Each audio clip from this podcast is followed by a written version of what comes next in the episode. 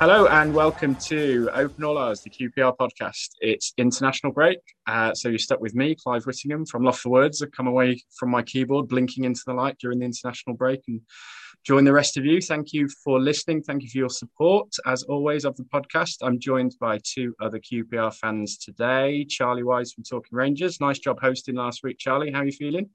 Thank you very much. Um, yeah, a little bit um, disappointed that it's another international break because you just you get the the PTSD from when we come back inevitably very poorly as we have done throughout the course of the season.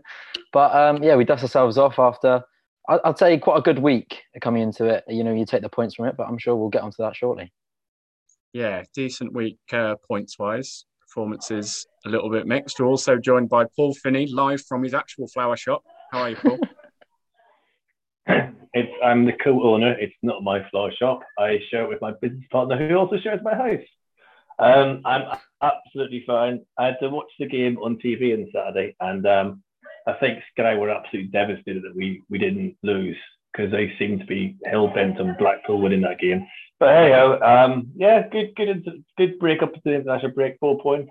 To be happy with that. I used to enjoy international breaks with Northern and we're good, but now we're back to being shade. I'm not enjoying them so much.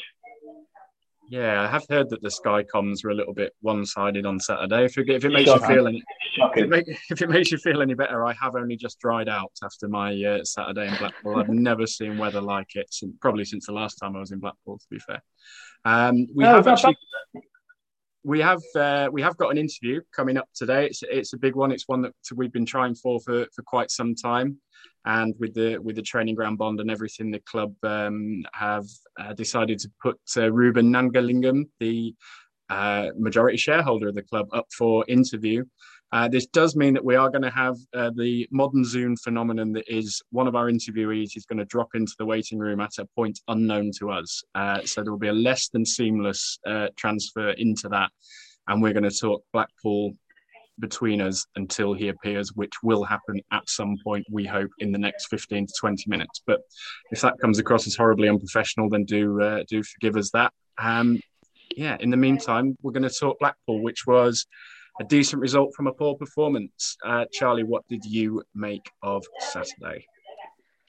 Yeah, um, I mean, straight off the bat, another horrendous officiating decision at this level. That was quite clearly a goal that stood a should uh, should have stood should have stood. Um, yeah, no surprise that we're still seeing these creep in at, at this level. But luckily, um, you know, as I talked about on the podcast like last week, that you'd like to hope that you know they go for you and they go against you, and it sort of levels out. And we saw that in the cup against us, and then last week going for us. So very lucky with that one. But as you mentioned, um, you know, we got we got the win against Cardiff, got the point against Blackpool, but you know the performance was a little bit you know underwhelming. In fact, very disappointing. Um, but you know, you, you take four points from from um, two back to back away games. Um, very slow to start. I thought you know very lethargic, um, very poor in midfield. Final ball in the final third was shocking. No flow throughout our play. It was just um, like I say, just bitterly disappointing to come away with with how we played because I think that was an opportunity to be taken there. Yeah, I was walking down Cardiff High Street on whatever morning it was, feels so long ago, Wednesday morning, and, and thinking if we four points would be a really good week, and that's exactly what we got. Yeah. But um, the performances in, in both games really for me were a bit lackluster. And while the international break is not uh, very welcome for us fans sitting around uh, kicking our heels for the next couple of weeks, I do think it has come at a good point for the team, particularly with injuries and things like that. I thought they looked quite tired and, and leggy, certainly late at Cardiff and and for most of the game at Blackpool. I, I I don't think I'm offending anybody to say that that Blackpool I felt were a much better, looked a much better team than us at the weekend and would go away um, fairly fairly gutted with that result. It is kind of spooky how uh, there's all these offside decisions where the goalkeeper isn't the last man all all at once. There was one in the Arsenal Watford game. Um, there was uh, obviously the, the travesty in our Sunderland game, um, and uh, and then Blackpool again. It's weird how those are all all coming at once. But yeah, I thought we were pretty lucky to get away with Blackpool. Finney, what did you what did you make of Saturday? I just cut myself off because I'm an absolute arse. Uh, I think that I'm I'm happy with both results. I mean, we didn't play particularly well. Um, it was interesting we said about Johansen, and of course he didn't appear Saturday. So, um, and we played without Willock on Friday. So I, I, I the other day. I'm like you, Clive. These days are running all into weirdness for me, but I think we did all right. I think people are going to be happy with four points. I know people weren't happy because they felt we should have had six. But you know, we've got to remember the championship is so game after game after game after game, and I think people underestimate Blackpool. Blackpool are a bloody good side, very well organised. They're going to be hard to beat, and um, they did all right against us. And I think you know everyone focus on the mistakes we make, but you know, I'm looking at the more positive side of it. And as we keep saying, I'm just enjoying this team for as long as we got them, Clive, because I think this squad will get broken up whatever happens at the end of the season. What do you think? Maybe, maybe. Um, I the defense is uh, the defense is interesting to me because the general perception is that we we don't defend well and can't defend and need two goals to get a need two goals to get a point most of the time. But actually, I think we've got four clean sheets in the last eight games, and we only conceded at Blackpool off off a sort of monumental defensive error from Barbet. So looking at them, they look wide open, and it's proper seat your pants stuff. And we obviously got away with a, an offside goal that wasn't at Blackpool but the the stats defensive wise are moving in the right direction. Last time I was on here, I think we had the worst defense in the league apart from Peterborough, and I think it's now the eighth worst, which is still not good for a, a team that wants to get promoted. But it does feel like it's moving in the right direction, even if to watch them play is just terrifying at times. We just look like the most open team I, I think uh, I think I've ever watched.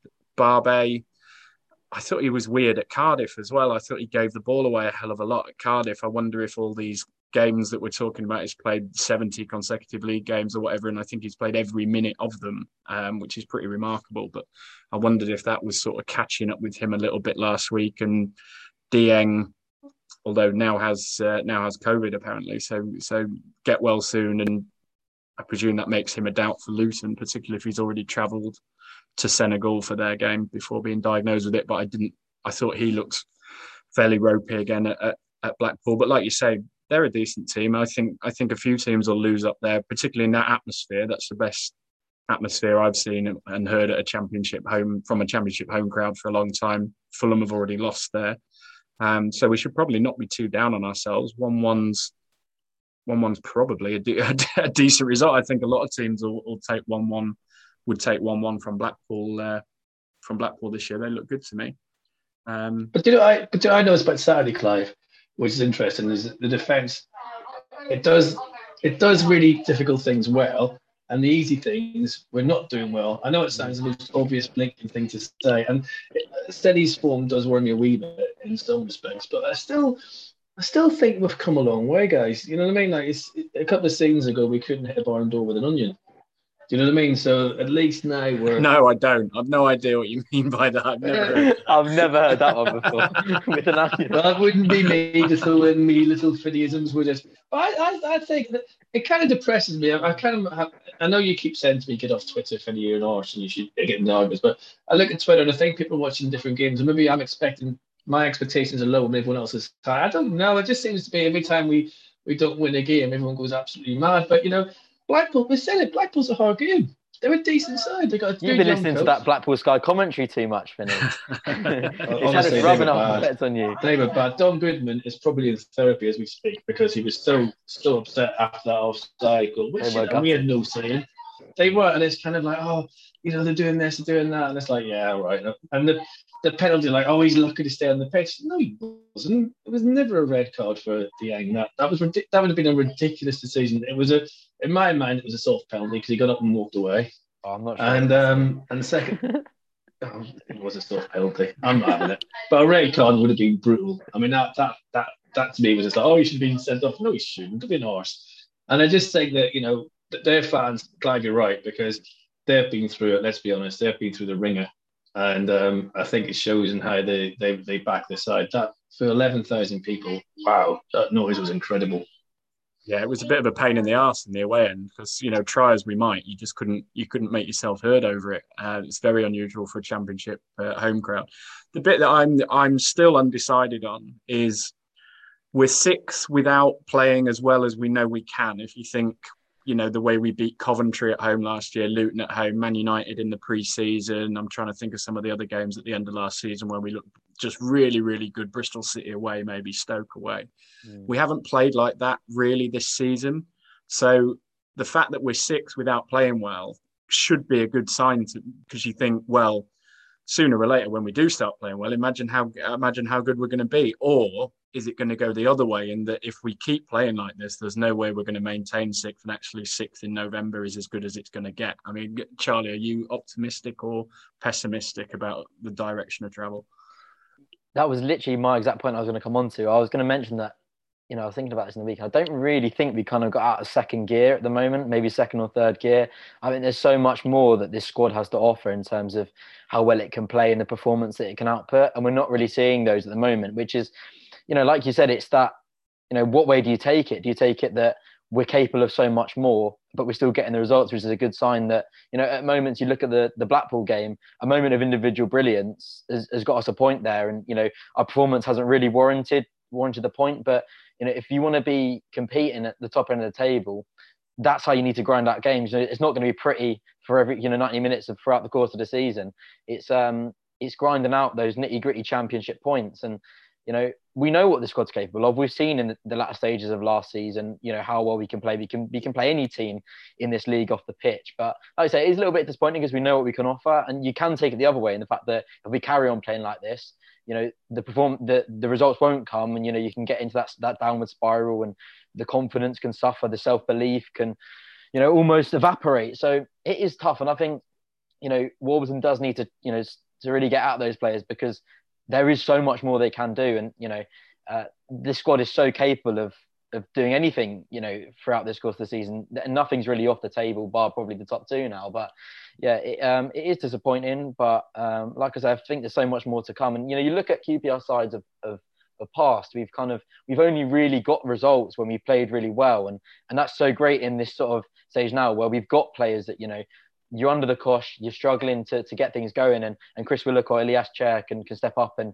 and get you something from a game that is I mean the, the XG uh, the XG evangelist was saying at the end of August this will never this QPR cannot continue like this. And here we are at the end of November still in six. So there's nothing to say it can't continue like this. I don't think we're gonna we have to play better than this. And I think a couple of times like you say Willock got us out of jail at the weekend with a brilliant goal. Chair did the same against Blackburn. Yeah so we are going to we are going to have to step up. I think a few of the either the reasons for it or the excuses for it, depending on how critical you want to be, they kind of dry up when we come back from this break because uh, I think it's only six games, only six games in about six weeks through to Christmas. I think Huddersfield's the only midweek one, and with all the moves around, we basically have five or six days between the games. So there's none of these three game weeks. There's also none of the horrible double travel weeks we've had, like Hull and Middlesbrough in the same week away, and then Cardiff, Blackpool. That's you know, it's a lot of time in hotels and coaches and things. There's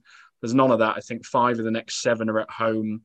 We come back in with Luton and Huddersfield at home, and then Derby away, which obviously no easy games in the Championship, cliche, blah blah blah. But that's three. You would think three nice games for a club, for any club that's got ambition at this level this season. You, those are three nice games to have. We've got injured players coming back. I watched the under 23s yesterday. Sam Field played a full 90 and looked good. Lee Wallace played for 60 minutes and certainly wasn't giving the hamstring any rest. He was up and down the, the left side as as we've become used to to seeing from him and we've missed, I think. Um, so we're getting some of the injuries back. We obviously lost Sam McCallum long term and um, Moses Odubajo apparently has a hamstring as well, but some of the key injured players are coming back. The fixtures are spreading out a little bit. There's less travel and five out of seven at home. A lot of the reasons and excuses they've given for the underperformance, which I think is quite reasonable, uh, what they've said, they sort of dry up a little bit over the next few weeks. So maybe we'll finally, by the time we sort of sit down for the Christmas turkey, we might finally have an idea of whether we're any good or not. Um, because at the moment, like I've been at every game, I'm still not sure whether we are any good or not. It's like it seems like a weird thing to be saying after 17 games. Are we? Are we actually any good, Finney? Um, I think. Listen, we we saw Cardiff that pass from Dozzell. We just breathtakingly brilliant. We saw an absolute world class goal by Willock. Um, and you seen from his reaction how much it meant to him, obviously, with the travesty he had during the week and stuff. So I'm like you, I'm undecided. There's times when we're brilliant, and then there's the old, the, the old time at the Barbet, almost on goal at Cardiff, where you're just like, what the hell are you thinking? Um, and then he did it again. You're like, Jesus, he's really trying to give us a willies here.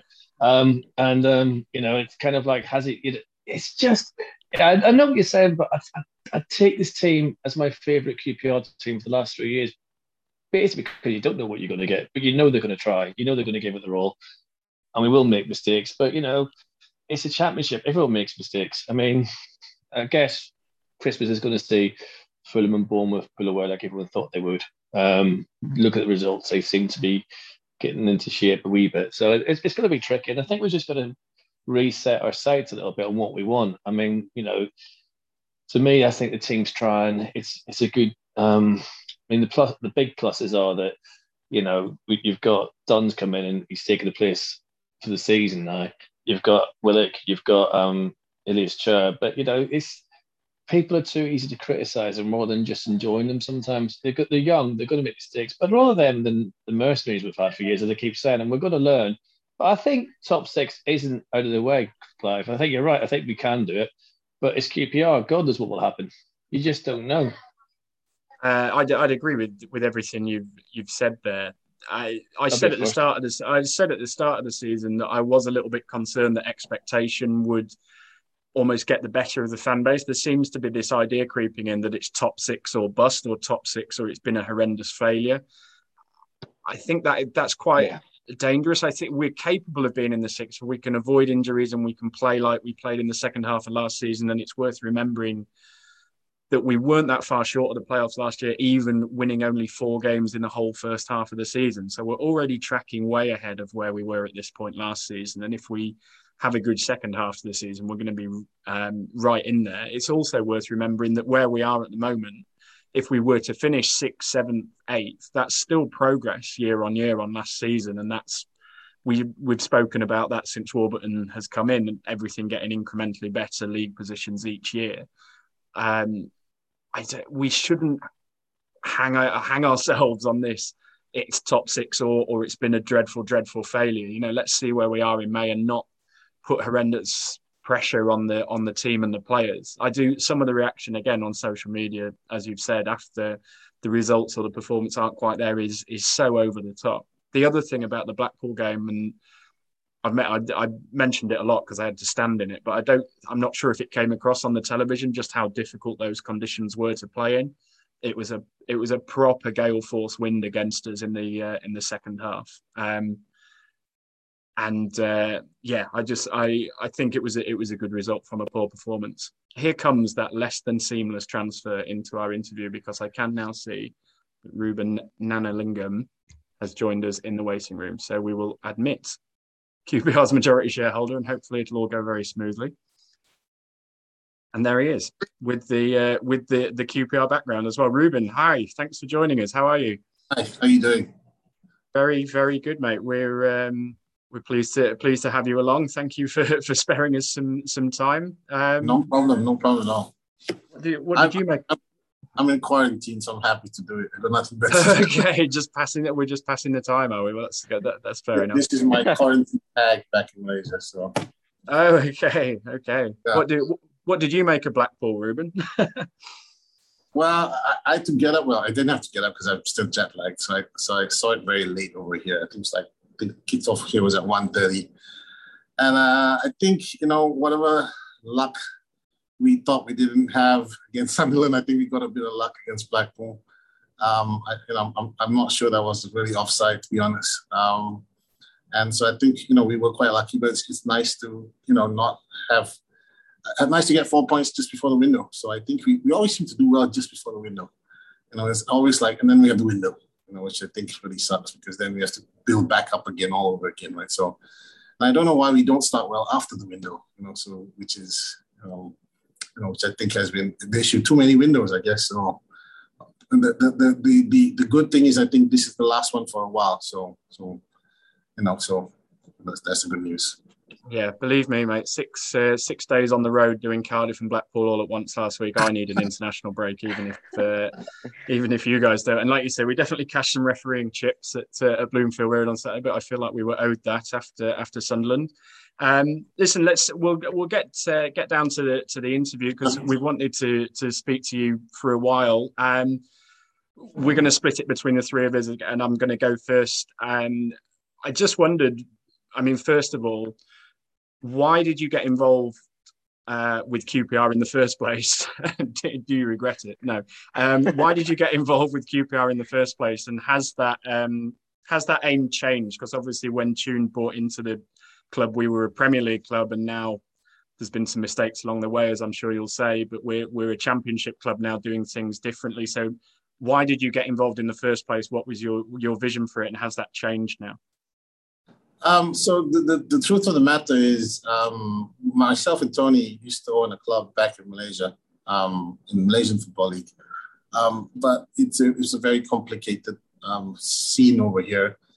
And after trying it for like three or four years, we decided to give it up here because it just it was very messy. Let's put it that way. I'm trying to be kind to people over here, but it's very messy, messy, um, which you know probably still is the case today. Um, and and that's why that's one of the reasons why we didn't want to get involved any further here. And and and then you know Tony had the idea to say, look, why don't we just you know get involved in real football? Is what he called it. So, um, and you know so so that's where. Uh, you know, we looked at many clubs, and, and I think this is the one we fell in love with. I think uh, that's the easiest way to put it. So, and I, I, you know, I always tell the story that I mean, we came for the Bolton game. I don't know if you remember that game it was it was it was the end of the London riots, right? Um, that that year.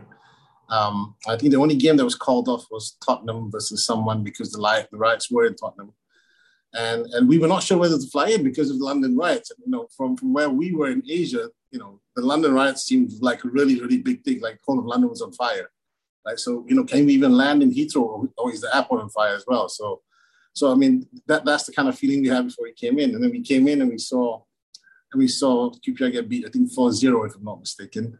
And and um, I think Gary Cahill scored uh, a a um, a volley from outside of the box, which I don't think he's ever done in his life. So, um, and, and, that was our first experience with uh, with the QPR. And and and but after the game, uh, we sat outside. Uh, you know that triangle on the right. If you come out of the stadium, if you look on South Africa, that triangle, we just sat at that corner, and, and a few fans. We just started talking to a few fans out there, and and um, just to get to know what the fans were like. And and I don't know who they are till today. So um, and and and it was interesting because you know the feeling they gave us was that this was a very family oriented club and a very community based club. And I think um, for us, you know, when we got into Tony's car after that, we said, okay, we're doing this. Right. So so if there was ever if, if we were not sure after that 4 0 drubbing and, and, and, and the reception that, you know, the previous owners got on that day. Um, I think after speaking to those fans, I think we were we were very very uh, reassured that this is something we want to do. Now, do we have regrets? No regrets in terms of getting involved in QPR. Uh, regrets about things, decisions we've made, hundred percent. And I always tell people that I always tell Tony that I'm not sure there are any mistakes left to make in football because we must have made it all by now. You know, um, but you know, I'm sure I'm, I'm still wrong because there's probably still some to make which we haven't. But but um, but I, am hoping that we've done at least most of the big ones. So uh, you know, so so I think um, you know, and, and and that's how we got involved. That's how I got involved at the beginning, and and yeah, so that's where that's where that's where we are now. What's your what's your aim for QPR now? Like I say, you bought a Premier League club. You don't have that anymore. What's what's your aim? What do you see as success here? So I think for me, um, over the last five years, or at least last five or six years, uh, for me, the, the goal has always been to get the club to be self-sustainable. Right? I think that for me is the number one priority for QPR. Uh, I want the club to be sustainable on its own and not dependent on owners putting money in. Right? Uh, as we know, right now, from a revenue perspective, uh, that's still not possible. Um, uh, so what we want to do is get to a point where we're developing enough players that we can do that. That's that's one strategy. The other strategy is, is having a venue where we can generate revenues as well, uh, more revenues that will could the club sustainable as well. And I don't just mean uh, more revenues in terms of uh, capacity. I don't think capacity really is the issue. I think it's more about how to derive um, more value from the venue being used. You know, uh, we have a venue in close to central London or even central London, which is used 30 days a year. I think I think the site's five acres, and five acres being used 30 days a year in central London is ridiculous, to be honest. Right? Um, as, as some of you know, I have another club in the US, and, and that venue, um, my partners there are not happy that it's being used 100 days a year. Right? I think we're trying to reach 150 now. Uh, and one of my partners over there has a venue which which he uses 330 days a year. Right? Of course, that, that venue is indoors, it's a bit different to compare. But um, for outdoor venue, I think you know 100 days a year is at least the minimum target we should be targeting. And, and, and what's good about revenues like that is that you know you're getting it from not just your fan base, you're getting it from other people using the venue for other reasons, right? So like concerts or um, you know boxing matches or, or anything else for that matter. Um, or, or, weddings for, for, for even for, for that sake. So, so you know, getting revenue from outside of the fan base, which is also very good. I think you know you don't want to just drain the fans all the time. Uh, I think the idea is to, see what other revenue streams you can bring in which would which would be helpful uh, to build the club as well. So so that this is why I, that's why I think you know from a venue perspective we could do a lot here, but uh, also that's why we invested in the academy to develop it to make sure we can develop players to increase the revenue base to make the club sustainable as well. So I think you know everything that I've been focusing on has has been around that goal, and, and I think the, the the training ground too is, is is just to make sure that we're heading in that direction with regards to developing players too. We want to have a good venue of our own where people are proud to come in, and we want to have an academy which is which is which is right next to or in the same venue with the first team. So the first team for the so the kids can see what you know the um, can see what the, uh, the, the the first team's like and, and aspire to get there. And, and I think so so as I said, so my, my goal in terms of success would be when the club is self-sustainable um, on its own can you do that at Loftus Road? We know we go every week, we love it, but we know its limitations. And there were some pictures the Nottingham Forest fans posted on Friday of what it's like down the back of the away end at, at Loftus Road. We all we we all know we love it, like I say, but we know its limitations. Can we do this at Loftus Road? Because by the sounds of it, a new stadium is is as far away as ever at the moment. So I think we can do it in Loftus Road, but we can't do it in Loftus Road um, as is. So if, if, if, you're talking about the way Loftus Road is designed today, I think trying to do other events there is going to be really, really hard. And as, as those pictures you mentioned uh, clearly show, we, are struggling to, to, to, to sell even on game day. Even for the 30 days a year we are open right now, I don't even think it's 30 days, by the way, but maybe this season with the cup run, it might be 30 days. But but even with the, for the 30 days that it is open, um, we were struggling on game day to actually sell, um, um, you know, um, extra get extra revenue on game days. So, so with the structure of the stadium as it is today, I think it's very, very hard. Uh, we've looked at what we can do within the current structure as it is, um, and I think uh, there are some things we could try to do. We're exploring those on their own, but I think um, you know that's one of the reasons why we want to talk to the council to see what else we could do um, in the area. Uh, and see how we can maybe you know get get a better venue at that current site, and then that's why you know, um, and now we've officially written to the to the council to try and meet them, and hopefully we get to see them soon. So is that would that be? Are you talking about redeveloping Loftus Road or having fan zones off site, or what more can we do where where we are in your mind?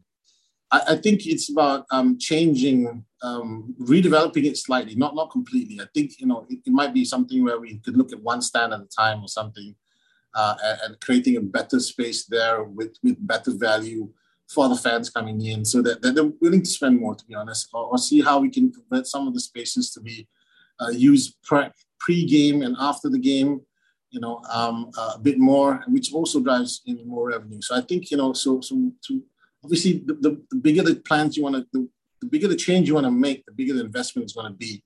And then we need to see the ROI on that too, because there's no point investing in something that it's going to cost you so much uh, where you don't you're never going to get the returns from the additional revenue it brings in. So all of those things have to have to come into place as well. But you know, I think we were distracted for a long time looking at you know other sites uh, that we, we didn't focus on this one, and and maybe you know looking at other sites may be now difficult, and therefore uh, you know honing in on what we can do on our current site may be the best way to go forward. Is the is the Linford Christie Stadium is is that idea dead in the water now, or is is that is that still a, a long term goal? So you know we've had so much different feedback about that um, from the council over the over the last well three years, I think, um, and we don't know what their stand is on it uh, anymore, to be honest. Um, and uh, we've not heard from them about it for a while now either. So, so you know, I have no idea where they stand on this. So, so I think we need to find out from them, and it's entirely their call. Um, you know, I think we've made it very clear multiple times to them that you know we would be, it would be highly desirable for us to move in there. But I think, um, you know, they, I think I think one of the key things they talked about at one stage was trying to do an open tender for the site. And now, if you do an open tender for the site, and we're bidding against, you know, you know, multi-billion-dollar companies, we're not going to win the site. So so I, so I think, you know, so from that angle, I think that's one of the, the last few conversations we had with them was along those lines where I think they said something like that. So, um, and we don't know, but the, she, even then they, they said something like that and they never did it. So, so we don't know where, where, where they are on that side. And we don't actually know what they want to do on that side, to be honest. Um, we don't even know if they want to do anything on the site. So as I said, we have not heard anything, any clarity from them on that side. And and, and, and the last one we heard was, you know, they want to do a full open tender where I, I don't think we would stand a chance, to be honest. So, so that's why, you know, for me, um, based on, on the feedback we've had from them over the last few years, I think it's going to be very, very difficult for us to, to, to look at that site seriously. One more from me before I kick it over to, to Charlie. On the on that Linford Christie site, there seems to be a concern from the council that you guys kind of want them to give you the land for free in return for them not having to pay for the upkeep of a, a, pretty crappy athletics venue as it is at the moment.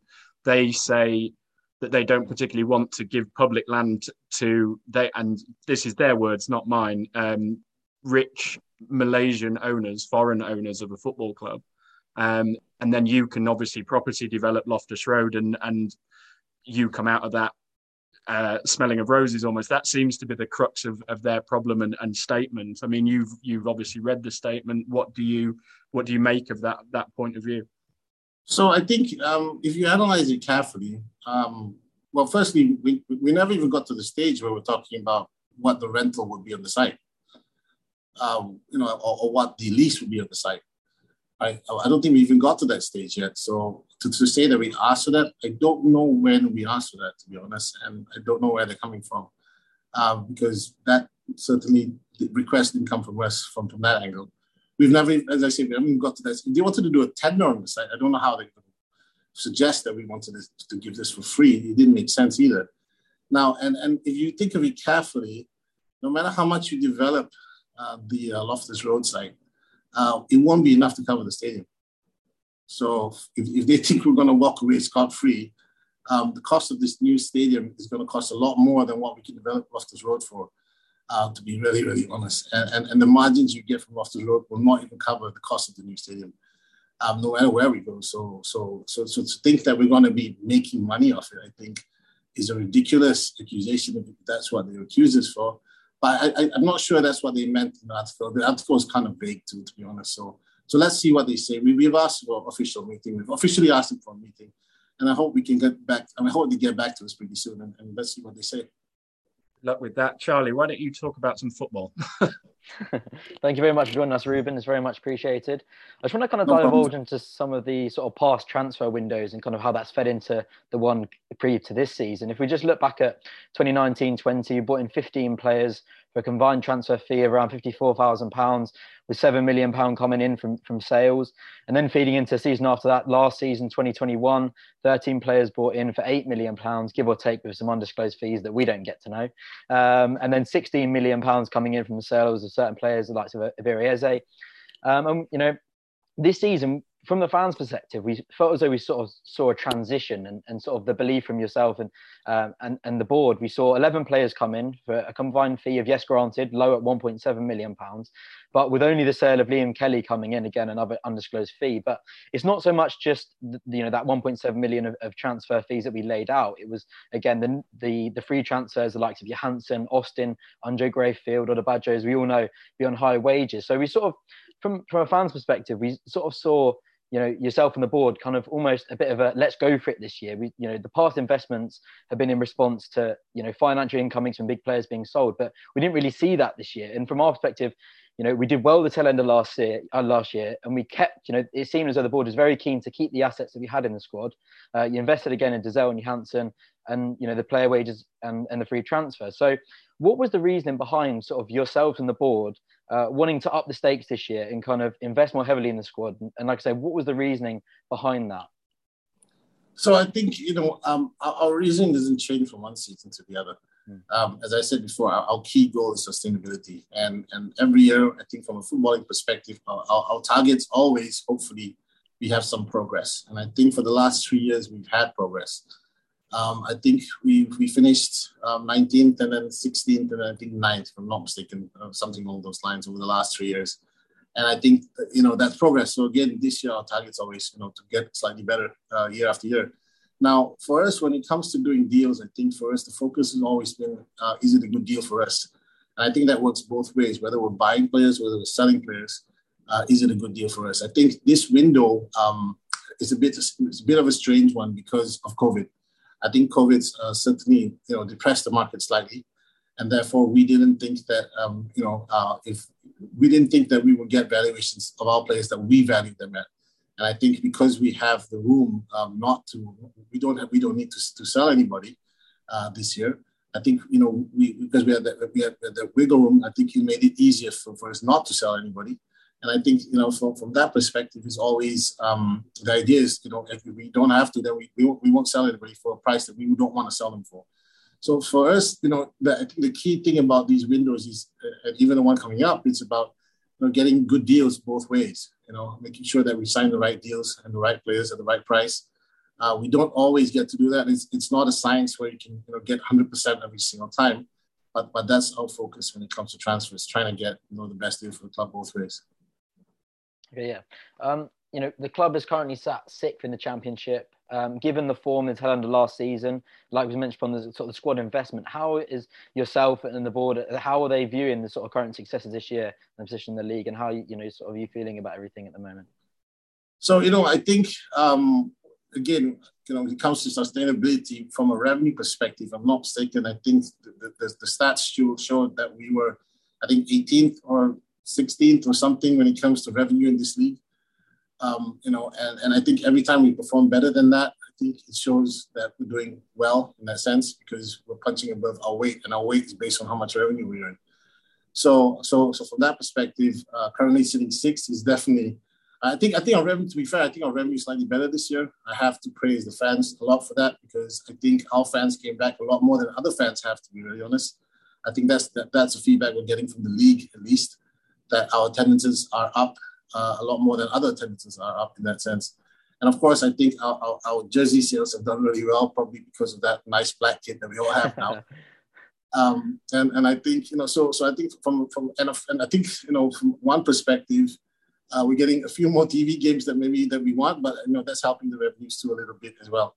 So so maybe we're not 16th, maybe we're you know 15th or 14th revenue wise, but I think uh, from that perspective, when I compare to where we are in the league, we're sixth in the league right now. And I think from that perspective, we're doing quite well. Um, you know, of course, the, the, season has been kind of strange and frustrating. I think we've been very lucky at times. I think we've been very unlucky at times. And I think, but we're still, I think we're still at six right now. So I think we have to be happy with that. Yeah, no, granted, I think that is definitely the sort of the perception around the fan base at the moment. And just coming on from, you know, how you're talking about the sustainability and, and the position we're in financially. I mean, as you as you, you mentioned yourself, the January transfer window is fast approaching. Uh, with recent numerous injuries injuries throughout the squad, there will be calls from certain fans for, for further incomings in January to sort of reinforce the squad.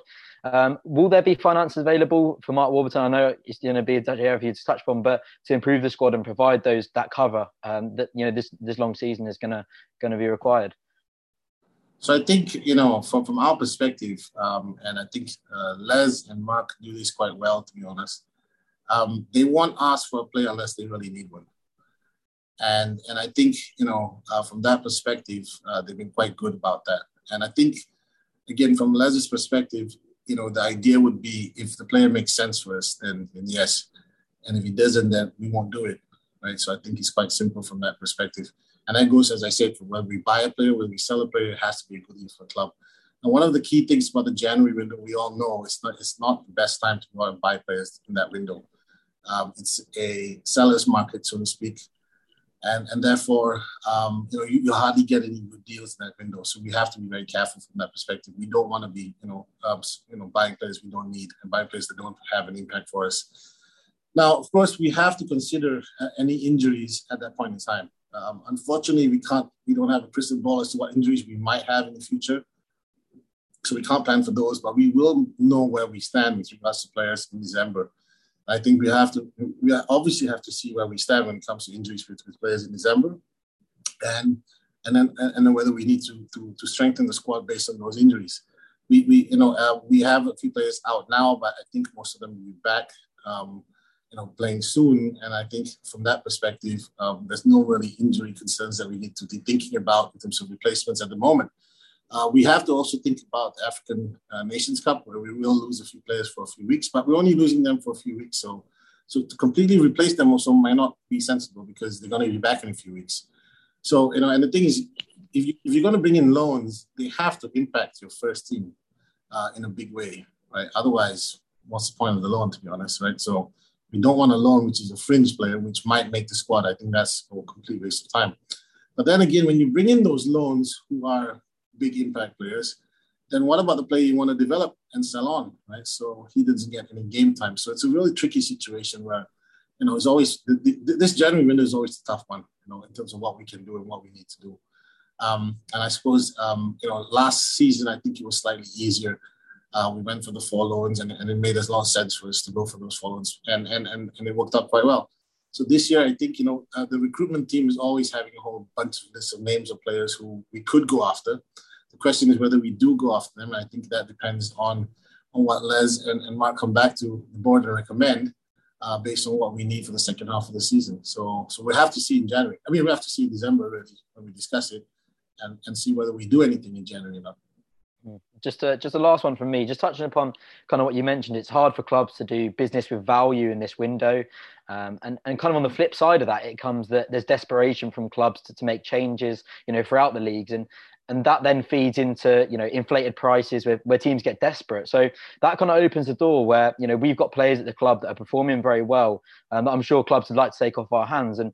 And of course, you know, all players have their price, but from a fan's perspective at the moment, it would feel it, feels like something's building here. And to lose sort of a big player at this stage in the season, it would feel, you know, it could be catastrophic for our chances of success. You mentioned at the start of the season that there was the club is in no real desperation to sell key players. But what is the sort of situation at the moment? You know, will the keen be will the club be keen to fight off interest or, you know, of course, like as I mentioned, all players have their price, but are we in a position where we're keen to keep this core of the squad? So if, if somebody came for one of our players for 150 million pounds, would you sell? no, not Rob Dickie. No, joking. Of course, of course. Now, uh, for, for the long term sustainability of the club, I think we have to sell for 150 million pounds, right? So, so, so that there will be, you know, if, if somebody values our player the same price as Mbappe, then I think we have to sell right, at, that, at that point. So when you say that, that, that there's no value that we will not sell it, I think that would be, you know, um, a fallacy because um, we have to look at the long-term sustainability of the club. I think that's the key priority. And if somebody comes in with something crazy like that, that means we can also spend, right? So, so I think uh, we have to put into perspective, you know, uh, uh, and, and see what the offers are. I, I thought so. For me, the, the key, Chris, the key part here is that, um, you know, I, am always thinking of the long-term sustainability of the club, right? Um, not just this one window, or not just this one season. I'm thinking the long term. So, and I want this club to be successful in the long term. I want this club to be sustainable in the long term. I want this club to not have to depend on owners to put in money, right? You know, that's when the club can truly be independent and, and truly be sustainable.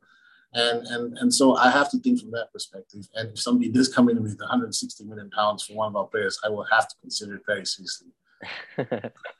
before uh, before we chuck this to Finney to, to finish with, uh, you mentioned that the revenues this year have been helped by the number of Sky games. Obviously, the supporters the Sky Games are unpopular because they ruin our trains and hotels and Saturdays and all the rest of it. And we seem to be on Sky a bit. How much money do we actually get for being having the extra Sky Games? How if it helps the revenue, how how much is it helping? If I'm not mistaken, and I don't have the facts of this exactly, I think it's seventy five thousand pounds. Is that right, Paul? Per game, if I'm not mistaken. Is So ten, so so ten. The ten games we've had picked before Christmas is is three quarters of a million quid. Um, yeah, could be. Uh, and, and, and, and as you can tell, um, and I know it disrupts train schedules, etc. The ones for the away games don't have an effect on, on, on ticket sales, right? So, so you know, if we're shown live on an away game, it's additional revenue to us, which doesn't affect our ticket sales. So the home games, on the other hand, you know, sometimes it can affect the sales. So, so you don't have that additional, you know, 75k straight, straight to your bottom line because uh, ticket sales fall. So, but the away games definitely help for sure. There you go, Paul. We need to stop moaning about our uh, Monday night trip to uh, to Derby and, and Sheffield United. Um, no, no, no, no. You you still have to moan because it- it wouldn't be QPR if you didn't moan about it. So, uh, Finney, No. get stuck in, mate.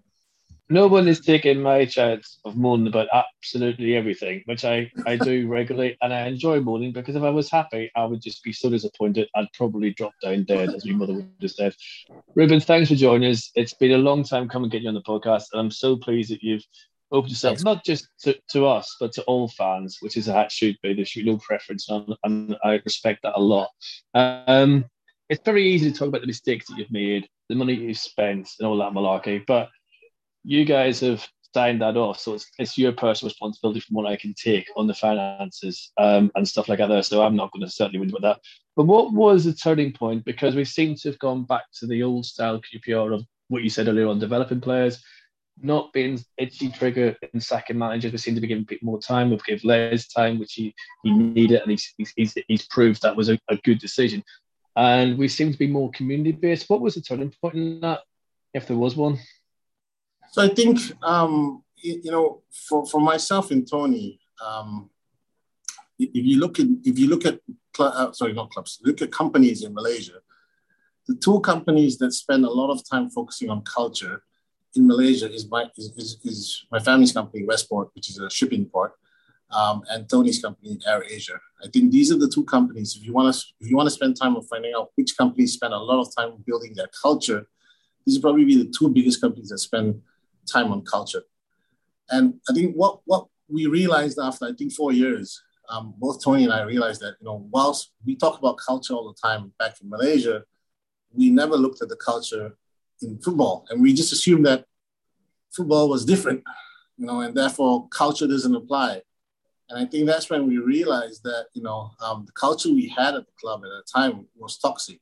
I think I think the the, the that that would be you know Paul's looking at me saying that's that's the headline you just gave them, right? So, um, but but it's the truth. I mean, at, at that point in time, the, the culture was toxic, and and you know, myself and Tony coming into English football, I think you know we we I'm I'm not going to pretend we knew everything we were doing, um, and I think you know in this business there are more people out there trying to who are trying to hurt you than trying to help you, right? And I think Mm. football business in the UK itself or in Europe maybe is quite toxic in general, right? Um, and I think there are a lot of people who are trying to, you know, get trying to make a quick buck here and there, right? So, so I think you know that's where um, that's where our realization was that you know one of the key things we needed to do, which was I guess you know um, 2015ish, uh, I guess, uh, was we need to start changing the culture around, and I think that's when uh, people like Les and Lee started coming in and, and then with, with people like them is when we started changing the culture around because uh, we, we got them to implement a new culture.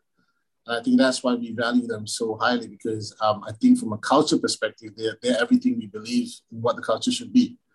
Right. So um, good, honest people. And I, and I don't think it's, it's, a, it's, a, it's a very um, magic formula of any kind. I think good, honest people is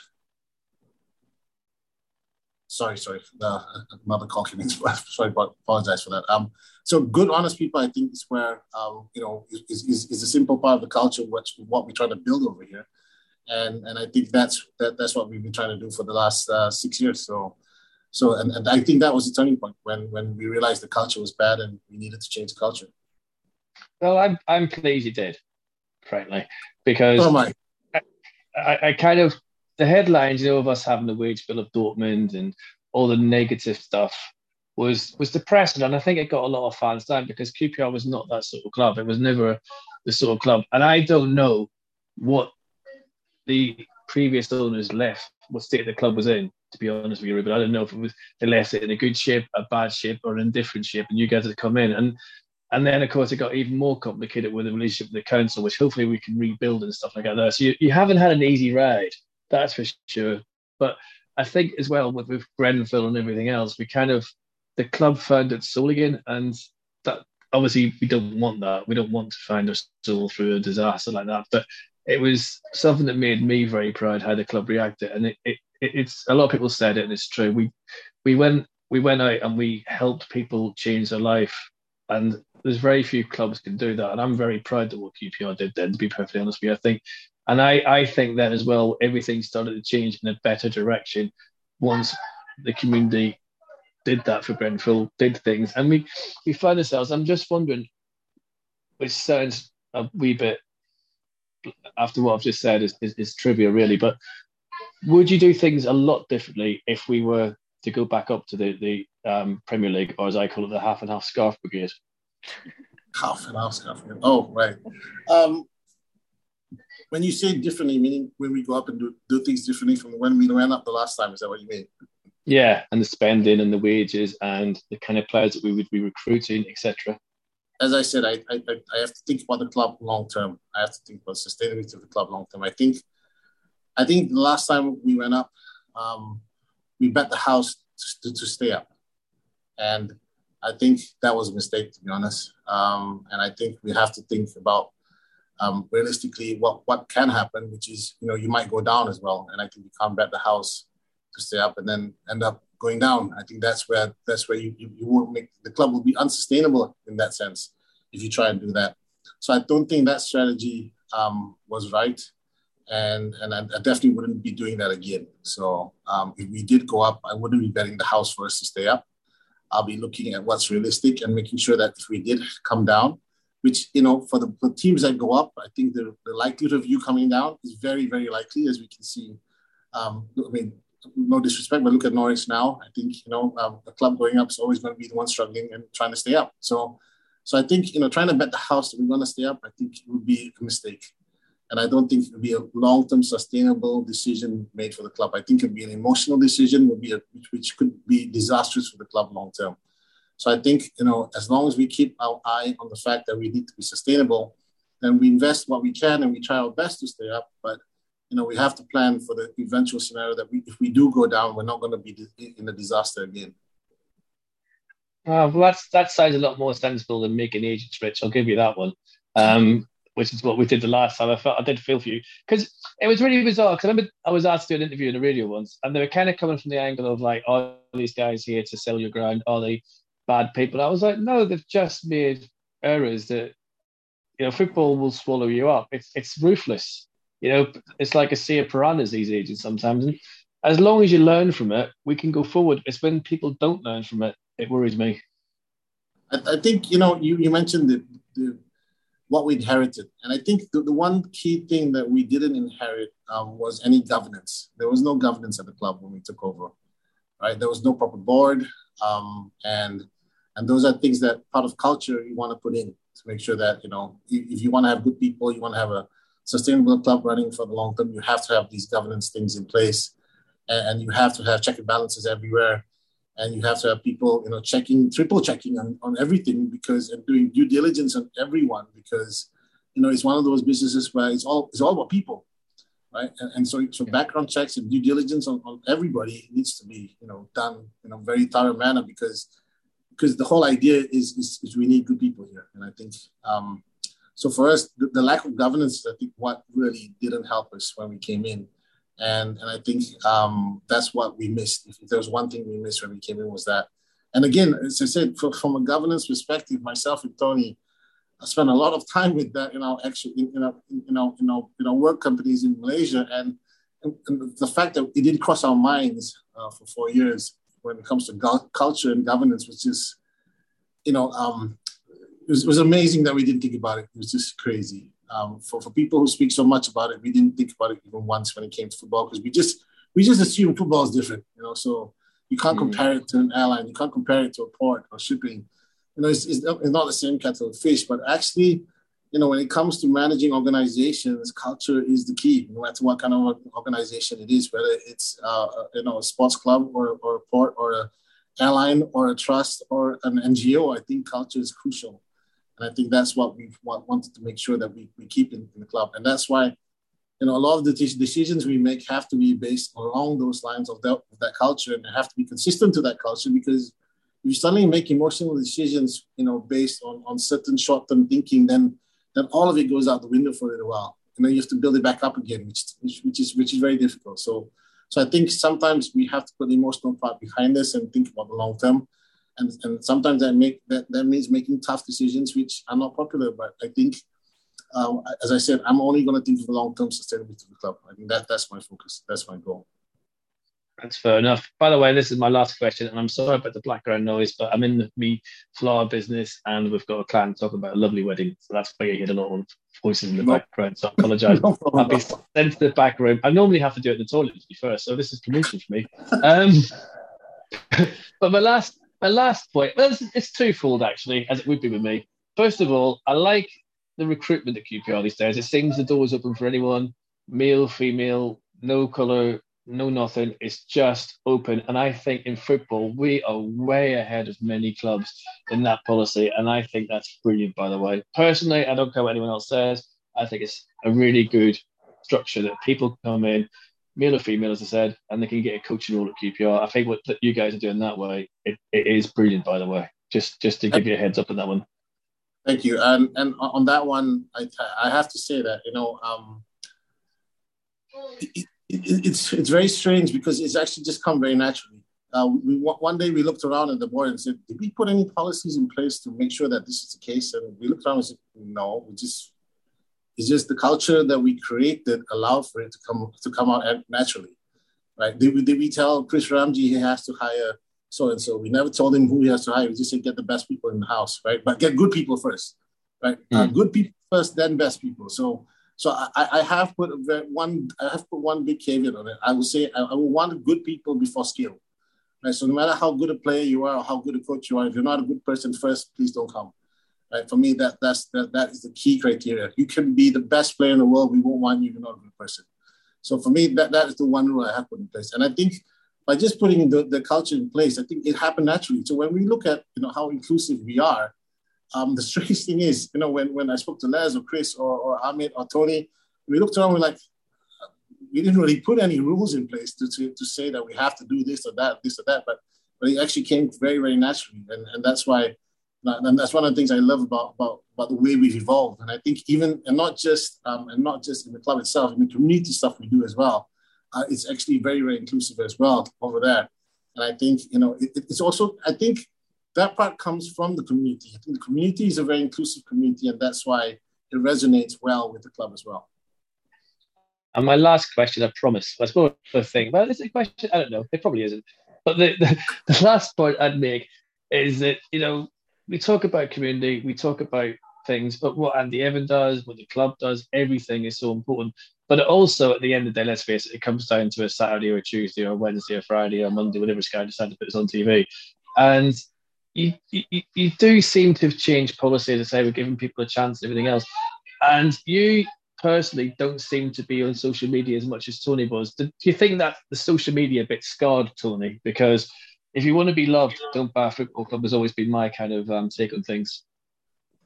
Well, I, I never, in fact, you know, I, I never really use social media very much, uh, to be honest. Um, uh, and, and the reason why I even opened the account is because Tony told me I should when we bought the club. And I didn't have an account before that, to be honest. Um, and, and, that's for Twitter. I think Instagram is, um, I think my wife told me I need to have Instagram so she can, so I can watch the pictures she puts up with the kids. So, so, so that's a separate story. And, and Facebook, I don't even use anymore. Um, and, and the rest, I don't even know what they are. TikTok and all those things. I, I'm not, I, I've not been up to date with what those things are. But um, no, so for me, I think, you know, the way I use Twitter, to be honest, um, is actually now as my news feed because I don't actually buy newspapers anymore. Um, well, not the physical version anymore. Um, and I use this to, to get latest news. And I think it's a very good tool to get latest news.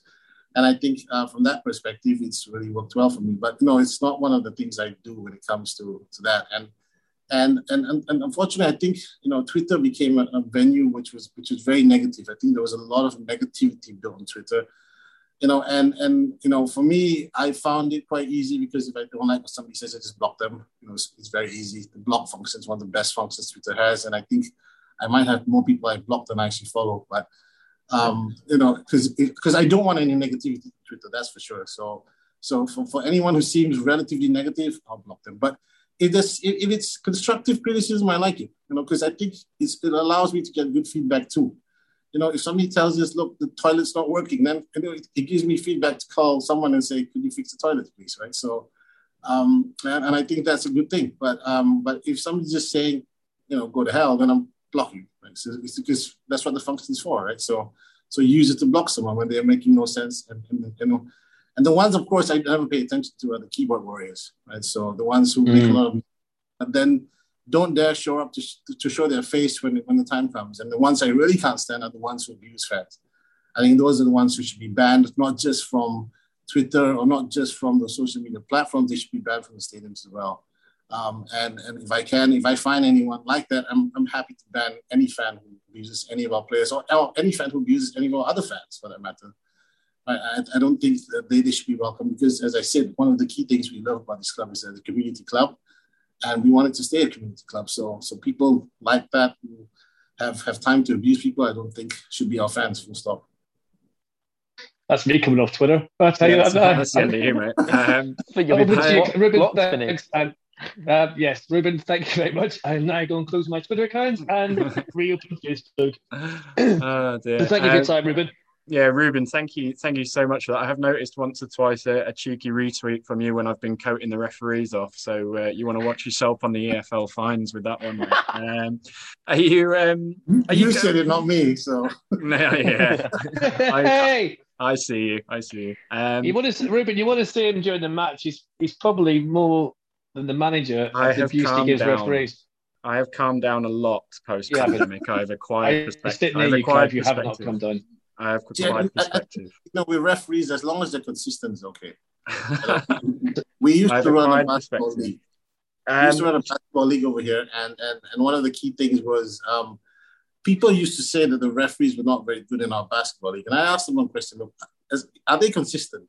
And they said, no, yes. So I said, as long as they're consistent, it's fair. You know, so as long as they're consistently bad or consistently good, you know, the result's going to be the same anyway. So as long as they're not biased one way or the other, I think referees are doing. It's a tough job. It's a very, very, very, very tough job. I actually refereed once when I think I was uh, 19. And for about five minutes during that match, I, ended up, I was actually watching the match and not actually refereeing the match. and, and, actually, the game ended five minutes ago, and I, I didn't blow the whistle. So, so, so I, I, know how tough that job can be. But, um, but as, as I said, as long as it's consistent, then I think you know it, it, it's fair.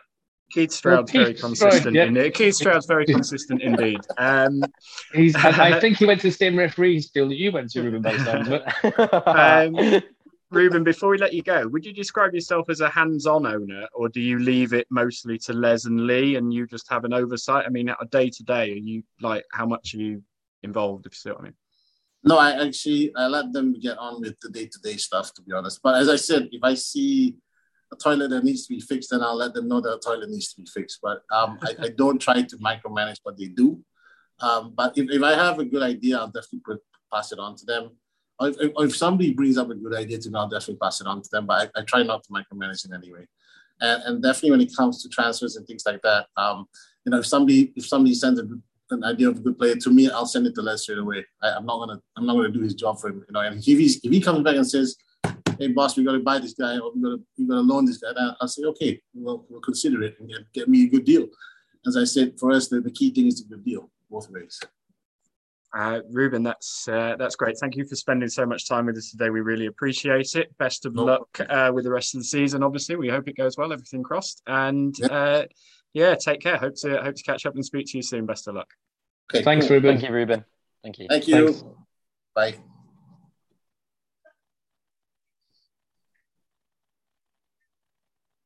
Well, that... and, then, and then they left, and uh, it was it was just us three again. So, um, takeaways, Paul. What did you uh, what did you make of that? Bloody honest. Um, I think it's interesting what he said about the Twitter thing and banning people from stadiums and blah blah blah. Um, to quote Boris Johnson, um, I think that's an, an, interesting thing. He obviously wants a positive culture around the place, and um, good luck with that. Um, but yeah, he's, he's honest, he's open. I, I, don't think they're trying to hide away from the mistakes they made, but I hope they've learned. Don't, don't we all? Because whatever happens, if we do find ourselves in a position of promotion again, we don't want to go through that horrible circus scenario. Also, it was interesting what he said about no governance of the last orders. Well, that was a shock. Well, yeah, it was a dictatorship, wasn't it? It was uh, one yeah. one megalomaniac, egomaniac at the at the top. Um, I think the the big one.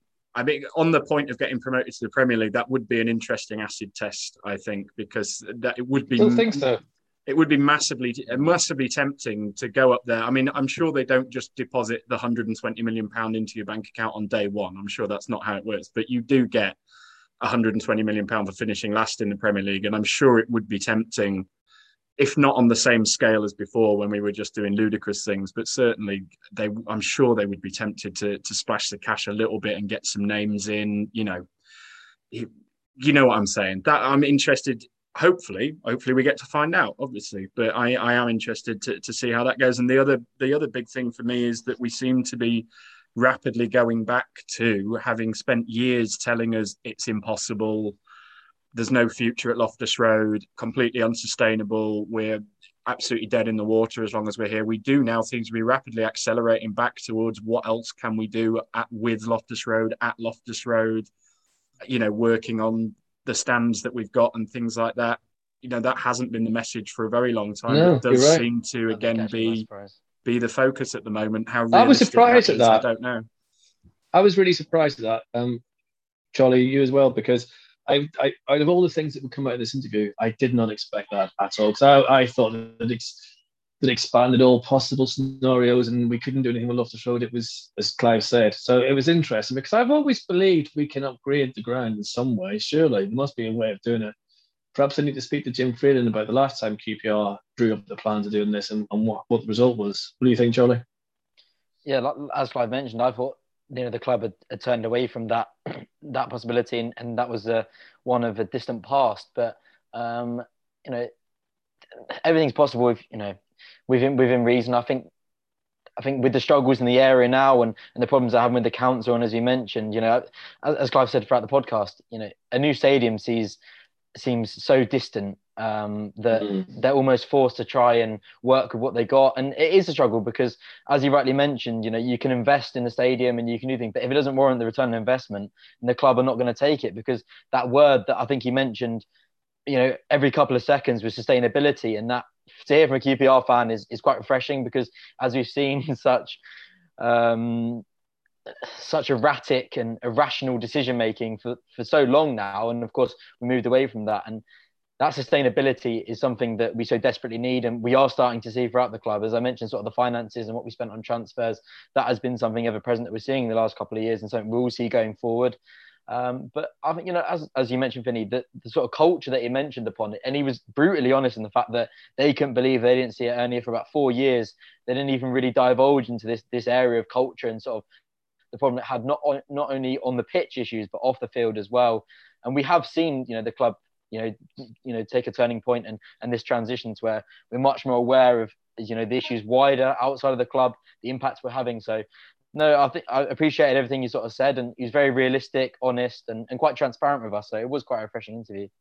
Seventy-five thousand pounds per Sky game um, was something. Well, it wasn't an I because I had heard that figure a couple of weeks ago. Somebody said, "I know you moan about the Sky games, but we get seventy-five thousand pounds a time for them. So we've already made three quarters of a million quid off Sky just in the first half of the season, which one of the things I complain about Sky a lot is they pick the same six clubs. It's just us, Forest, West Brom, Fulham, um, Bournemouth, and uh, one other on a loop. And we've had more games than half the league combined. Like, mm. I think Blackpool, that was their first game on Sky against us. Luton next week, it's their second game. Blackburn have been on once, Preston once, and things like this. So that's actually a big advantage to us. I know we hate it, and I'm, I still hate it but that's a big advantage that Sky are probably going to end up putting a million quid into QPR this year that they're not putting into Luton or Preston. It's something to bear in mind, I guess, when people like me are bitching and moaning about having to go to Sheffield United on a on a Monday night. Um, so I do, yeah, I do, so I, I do feel for people. I do feel for people because they do get messed around. You know, they whether they come from Sweden, Norway, Northern Ireland, Southern Ireland, America, whatever, they do get messed around. But I guess from the club's point of view, it, it makes perfect business sense. And I guess It's a whole it's a whole other podcast which we'll we'll probably do. I just they could Mm. they could do things like the other week they sent Middlesbrough to Cardiff for a 12 o'clock kickoff on a Saturday on the same day that Blackpool were playing Preston. Now, quite apart from the fact that Blackpool v Preston is a better game, why would you not think about the fans a little bit coming out of the whole football without fans is nothing pandemic? Why not just think a little bit? Do we really need to be sending Cardiff 500 miles for a midday kickoff when we could be having Blackpool and Preston instead? you know, could the picks be made a little bit more in advance? Do we really need a game on a Thursday night instead? Just a little bit more, sort of, a little bit more give and take, a little bit more ethical with their picks. The, the league needs a TV deal. We saw what happened when ITV Digital went bust. This league is not viable without a TV. I mean, it isn't viable anyway. Everyone It loses seems money. there's no consultation between sort of anyone has any involvement in the fixtures, any consultation with, with managers and clubs, and sort of the impacts and implications that are caused by these decisions. It's it is something that does need addressing come come start of next season.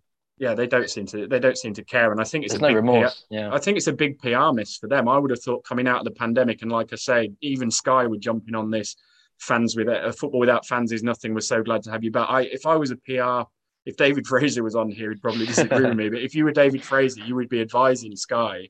This is a huge opportunity. Be the friend of the fan this season. Come out and say we're going to do our picks way in advance. There's going to be no more of this Newcastle at Bournemouth on Monday nights.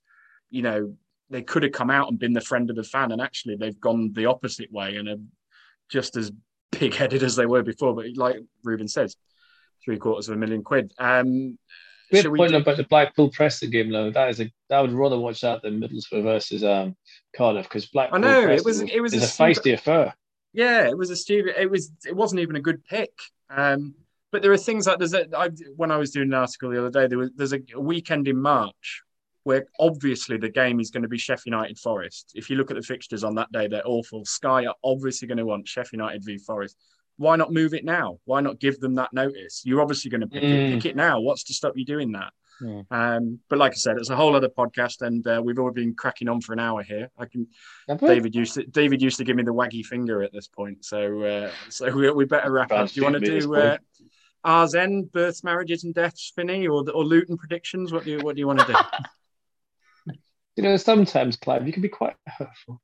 luckily, I'm luckily I'm not a sensitive little I used to be. Now, um, yeah, Luton on Friday night. What can possibly, possibly go wrong?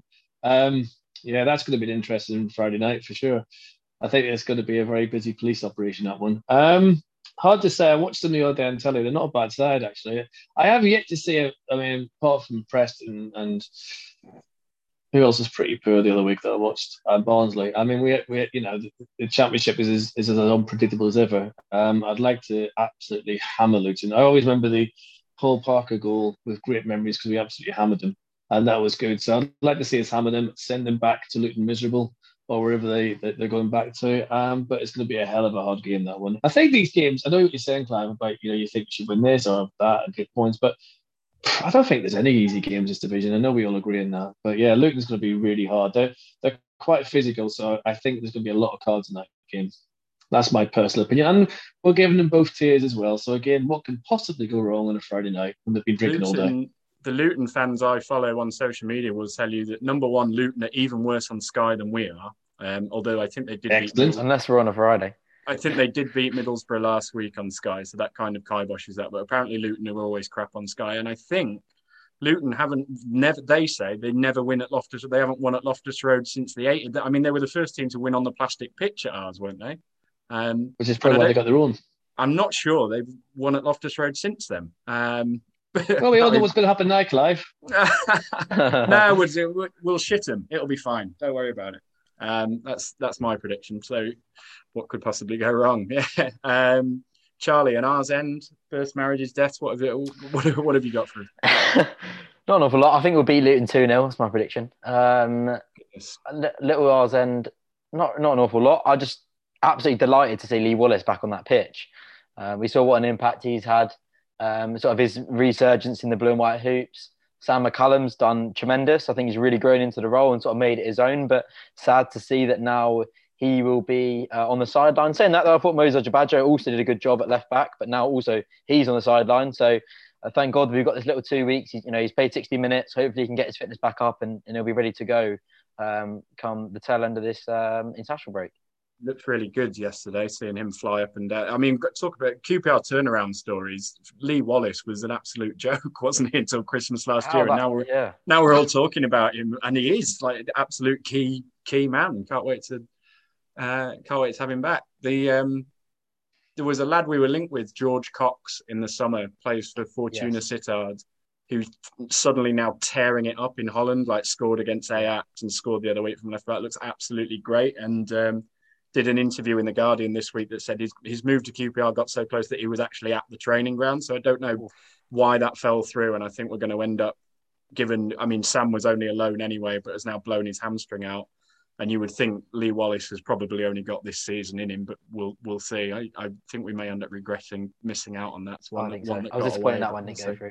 Yeah, I I wonder if we're going to have the when Lee comes back and Albert, we're going to have the oldest wing backs in the league, which I know isn't the great stat to have, but it's an interesting one. like when Peter Reid and Ray Wilkins played in midfield together. So. Ooh, yeah, that, yeah. Got the result though, didn't they? That was a good day. Um, okay, let's wrap up there. We've been talking for ages. Thank you, um, finally, QPR Paul Morrissey, for letting us have Ruben. Enjoyed that. Paul and Charlie, nice to see you. I will crawl back under my keyboard for the next six weeks or whatever it is, and, and then come out to see you again. Thank you for having me, letting me host. I appreciate it.